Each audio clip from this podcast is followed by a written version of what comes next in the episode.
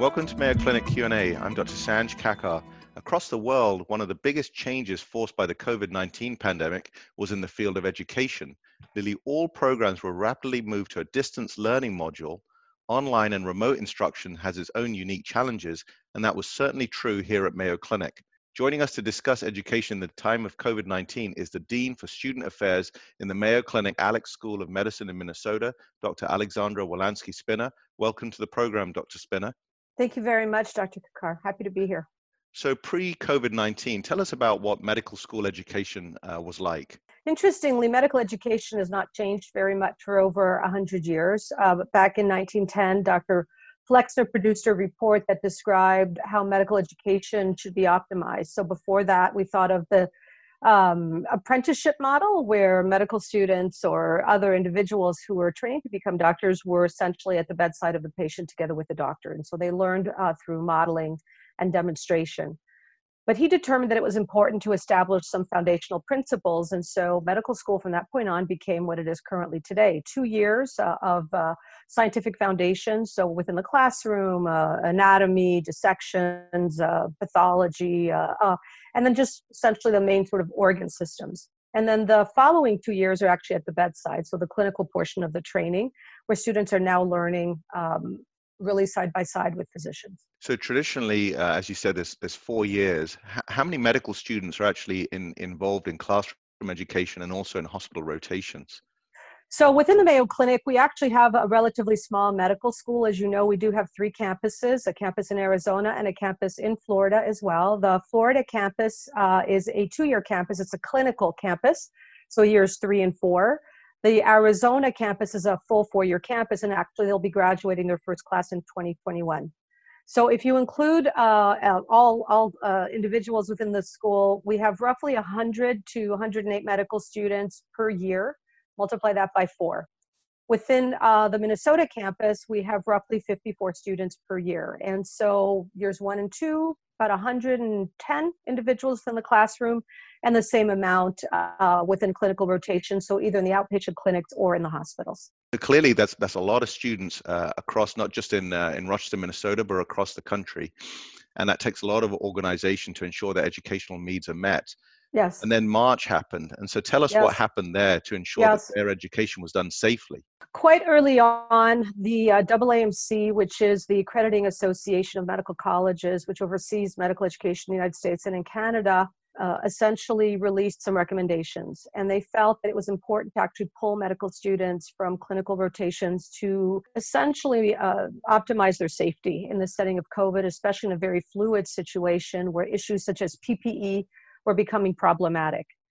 And so we did, in fact, follow suit. And so early on, by about mid March, students were pulled from clinical rotations, uh, and subsequently, students were actually pulled as well from the on campus large classrooms, 50 plus individuals all huddled together setting because of the, the potential risks associated with that. It was quite incredible to see the resilience of our faculty, of our students, of our administrative staff, really of everyone, our leadership in the medical school. We just sort of all pulled together and made it happen. And so our Dean of Academic Affairs, Dr. Darcy Reed, uh, quickly transitioned all of their learning virtually. So let me explain what that meant.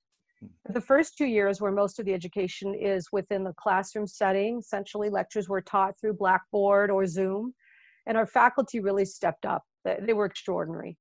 Um, and so exams could be delivered obviously remotely, that kind of thing. For students who were in clinical rotations, as I stated, they were pulled.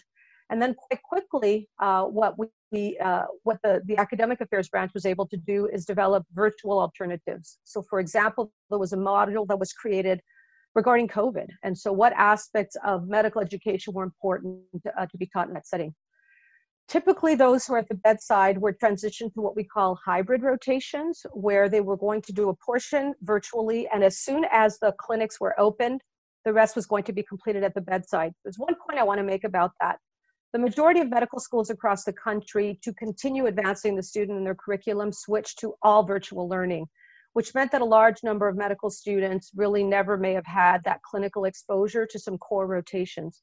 But we at the Mayo Clinic Alix School of Medicine, the leadership discussed it and we felt that our priorities were twofold. One was to really prepare students to be, to be uh, well prepared physicians. So to make sure that we did not decrease those core educational uh, opportunities to, to make sure they were very competent. And second is to keep the students safe.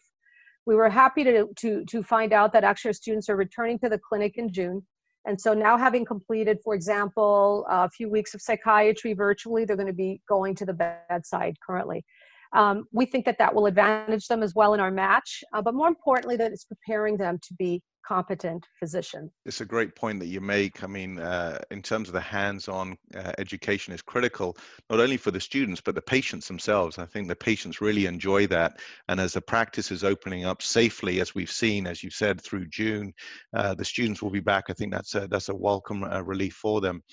But tell us, you know, education can be stressful and yes. uh, you know wellness is, a, is an important part of how our students uh, go through their training what have you done in the medical school to ensure the, the, the, wellness of our students? We built a program a few years ago called the thrive program uh, which essentially is an acronym that um, stands for training uh, medical students to become uh, humanistic um, uh, professional individuals who are resilient and healthy uh, who are innovative thought leaders uh, and who also experience individualized success to be vocationally excellent. And so we don't view our responsibility to end when they graduate. Our responsibility is to launch them in their careers. I wish that I had been taught self care when I was going through medical school and residency and fellowship. And so we feel that knowledge and procedures are important, but that concept of how do you balance self care so that you can actually be more effective as a physician uh, and, and decrease the chances of, of burnout, which we know is associated with inferior patient outcomes. So we were lucky because we already had a strong program in place. And so what we did is we just transitioned it to being virtual.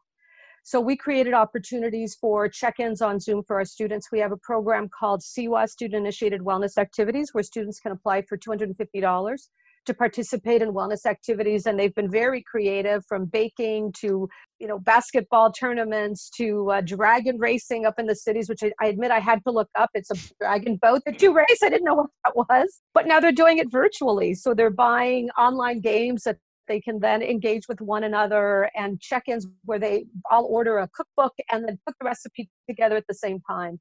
Uh, we also uh, uh, make sure to be interfacing with them. So we have virtual hours where they can connect with us, town halls, class meetings where everybody comes together because that social support is so important especially during covid where people feel isolated yeah it's interesting you mentioned that about the social distancing and and things like that but you, as you said uh, everybody has innovated and actually now the touch points and human connection through technology and virtual learning has actually probably enhanced their education as opposed to uh, previously where you're sort of all uh, pigeonholed in doing several things at the same time.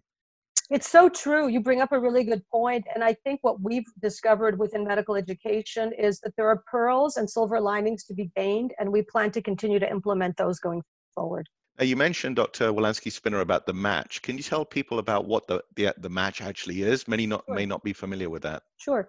So the match essentially is referring to uh, a, um, a process through which uh, senior medical students choose a specialty and then go through uh, application process and interview process to eventually match into residency.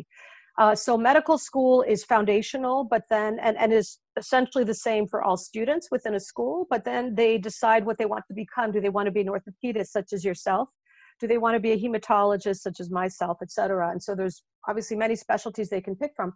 And so that is what the match refers to. Uh, and uh, the actual matching process occurs uh, in March uh, when they find out where they're going to be going. Now, that takes a lot of traveling, as you can imagine, uh, traveling for uh, electives to explore programs, what we call additional electives, especially in, in competitive surgical fields, orthopedics, neurosurgery, plastics, etc.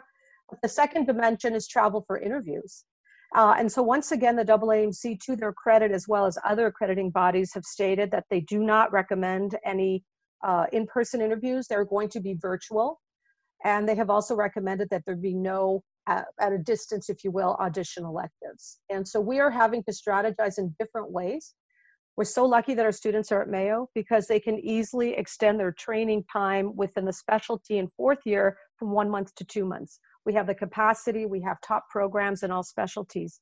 It's harder for smaller institutions who maybe rely on community hospitals or affiliates who perhaps do not welcome medical students because they are dealing with their own crises during COVID. And so it's different. Students are nervous. We don't know what it's going to be. We're still we're building our bridges we're walking across it this year. But as you said this may be something that's here to stay and it's like a hybrid program where you have a little bit of virtual but also face-to-face connection. Because as you said uh, the travel aspect the time aspect uh, that, that that's a lot of dedication for the students yep. to, to come back and, and forth. and expensive. So on Absolutely. average students spend uh, over $5000 during the interview process. Wow uh, Alex, anything else that we should talk about that we didn't touch upon? Um, I'll just say that it has been a learning experience for all of us. I think that we have gone through the four stages of grief during COVID. I'm glad to say that I feel that we're on the other side, hopefully.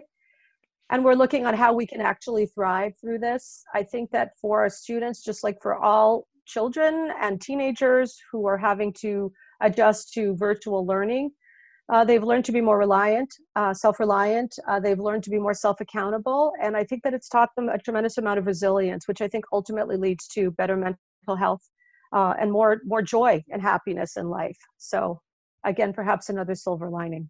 Our thanks to uh, Dr. Alexandra Wolanskyj Spinner, Dean for Student Affairs at the Mayo Clinic Alix School of Medicine in Minnesota, who's been talking us today about how innovative measures have been taken to protect our students and ensure the well-being of their education. Dr. Alexandra Wolanskyj Spinner, thank you for joining us.